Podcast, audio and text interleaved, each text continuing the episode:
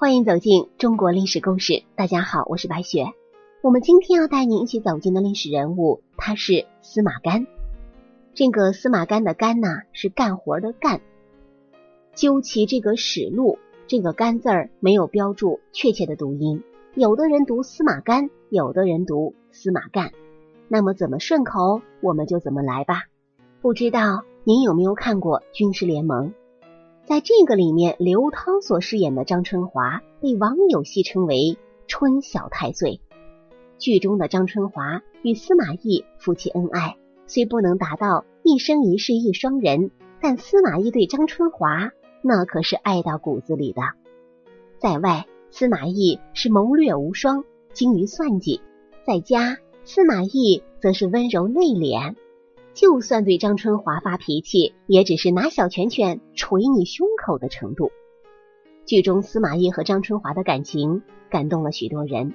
历史上的他们虽然发生过不快，但司马懿却依然能够放下男人的面子和尊严，去向张春华道歉求和。这在古代男尊女卑的封建社会还是很少见的，也足以说明，不论是剧内剧外。司马懿和张春华这对夫妻都有过一段极为深厚的感情。司马懿的一生一共有九个儿子，仅张春华一人就生了四个。司马懿的九子大多结局不好，唯有一子高寿善终，他就是张春华最小的儿子司马干。有个词语叫“大智若愚”，司马干的一生就是这个词最好的解释。据史料记载。司马干患有无法治愈的间歇性精神疾病。年少的时候，因为他是功臣的儿子，所以曹魏君主将他封为安阳亭侯。后来逐渐升任为辅军中郎将，进而晋封为平阳乡侯。曹魏最后一任君主曹奂在位时期，五等爵制建立起来，司马干于是被改封为定陶伯。不论是安阳亭侯还是定陶伯，都是靠着父亲的关系得来的，与司马干本人是否有才干和功劳并无多大的关系。可就算司马懿当年的功劳再大，权力再多，也有用完的一天呐。届时，司马干又该凭借什么来维持身份地位呢？这还多亏了司马干笨。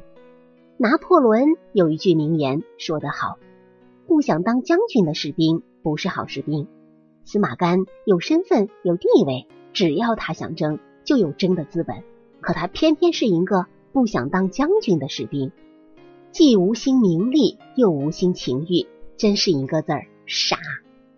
司马干表现出来的与世无争，大大取悦了当上皇帝的晋武帝司马炎。司马炎登基之后，下诏命没有官职的诸侯王都回到自己的封国。却特别下诏，独独把司马干留了下来。之后，司马干被拜为光禄大夫、加侍中，特赐金章子绶，地位仅次于三公。司马炎去世之后，司马衷即位，是为晋惠帝。晋惠帝对司马干的态度更甚其父，不仅拜司马干为左光禄大夫、侍中如旧，而且还允许他佩剑穿鞋上朝。入朝时。不用一路小跑。司马干的封国是个大国，但他从来不管事儿。所得的官俸和封国的租税，好像不是他自己的一样，都因露天堆积而腐烂了。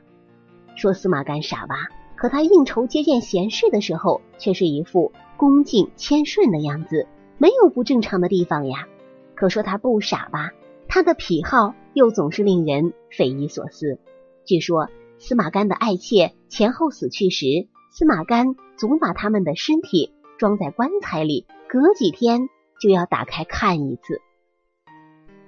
元康十年，赵王司马伦辅政，任命司马干为魏将军。永宁元年，司马衷复位，再次任命司马干为侍中，加职太保。齐王司马囧击败篡位的司马伦，迎接司马衷复位的时候，宗室和朝臣。都用牛酒来犒劳他，只有司马干拿着一百钱告诫司马囧说：“赵王谋逆作乱，你能做出正义举动，这是你的功劳。现在我拿一百钱来祝贺你。尽管这样，在高位上很难坐稳，你不可以不谨慎啊。司马囧辅政之后，司马干去拜见他，司马囧亲往迎拜。司马干入府之后，坐在司马囧的床上，也不叫他坐，只是对他说：“你不要效仿白女儿。”白女儿是谁呀？指的就是司马伦。这是对司马囧真诚的劝谏。永宁二年，司马囧被杀。司马干知道之后，非常悲伤的哭泣，对左右的侍从说：“宗室日渐衰微，只有这孩子最优秀，又把他杀了，宗室从今以后完了。”光熙元年，东海王司马越挟持司马衷。司马越到洛阳之后，前往看望司马干。司马干闭门不让通报。司马越在他家门前停车等了很久。司马干才让人致歉，并叫他回去，而自己门缝中偷看司马越。当时的人都不知道他在想些什么。有人说，因为他有疾病；也有人认为他是隐居匿迹。不论司马干是真的不正常，还是装出来的，他都是司马懿所有儿子当中结局最好的一个，活到八十岁，高寿善终。咱们纵观司马干的一生，他从小就看着父母兄长使尽各种心机。母亲看父亲偏宠小妾，扬言要自杀绝食。父亲更恐怖啊！先是装病骗曹爽，高平陵政变，更在曹爽放下武器投降之后，反手诛杀曹爽三族。兄长司马师和司马昭同样对镇压反对派不遗余力。动辄杀人营也，在司马家只有权势，没有感情。一旦站错边，就连亲戚都没得做。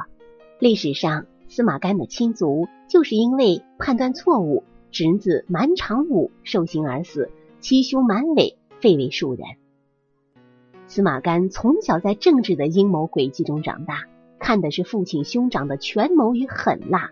在司马家族长大的他。是一点安全感也没有，也是这样，他才有怪异的行为吧？只有这种半疯不疯的状态，才能面对自己满手血腥的一族。白雪觉得司马干真的是可惜了，因为从他正常时的举动来看，他还是一个非常优秀难得的人才。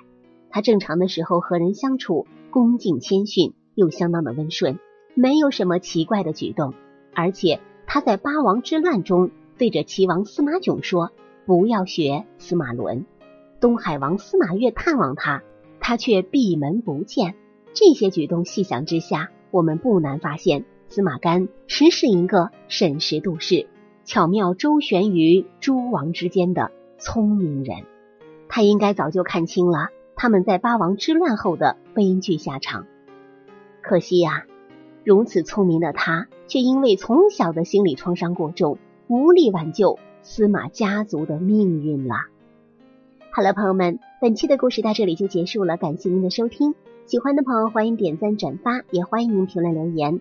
下期我们将带您走进燕云十八骑的故事。我是白雪，下期再见。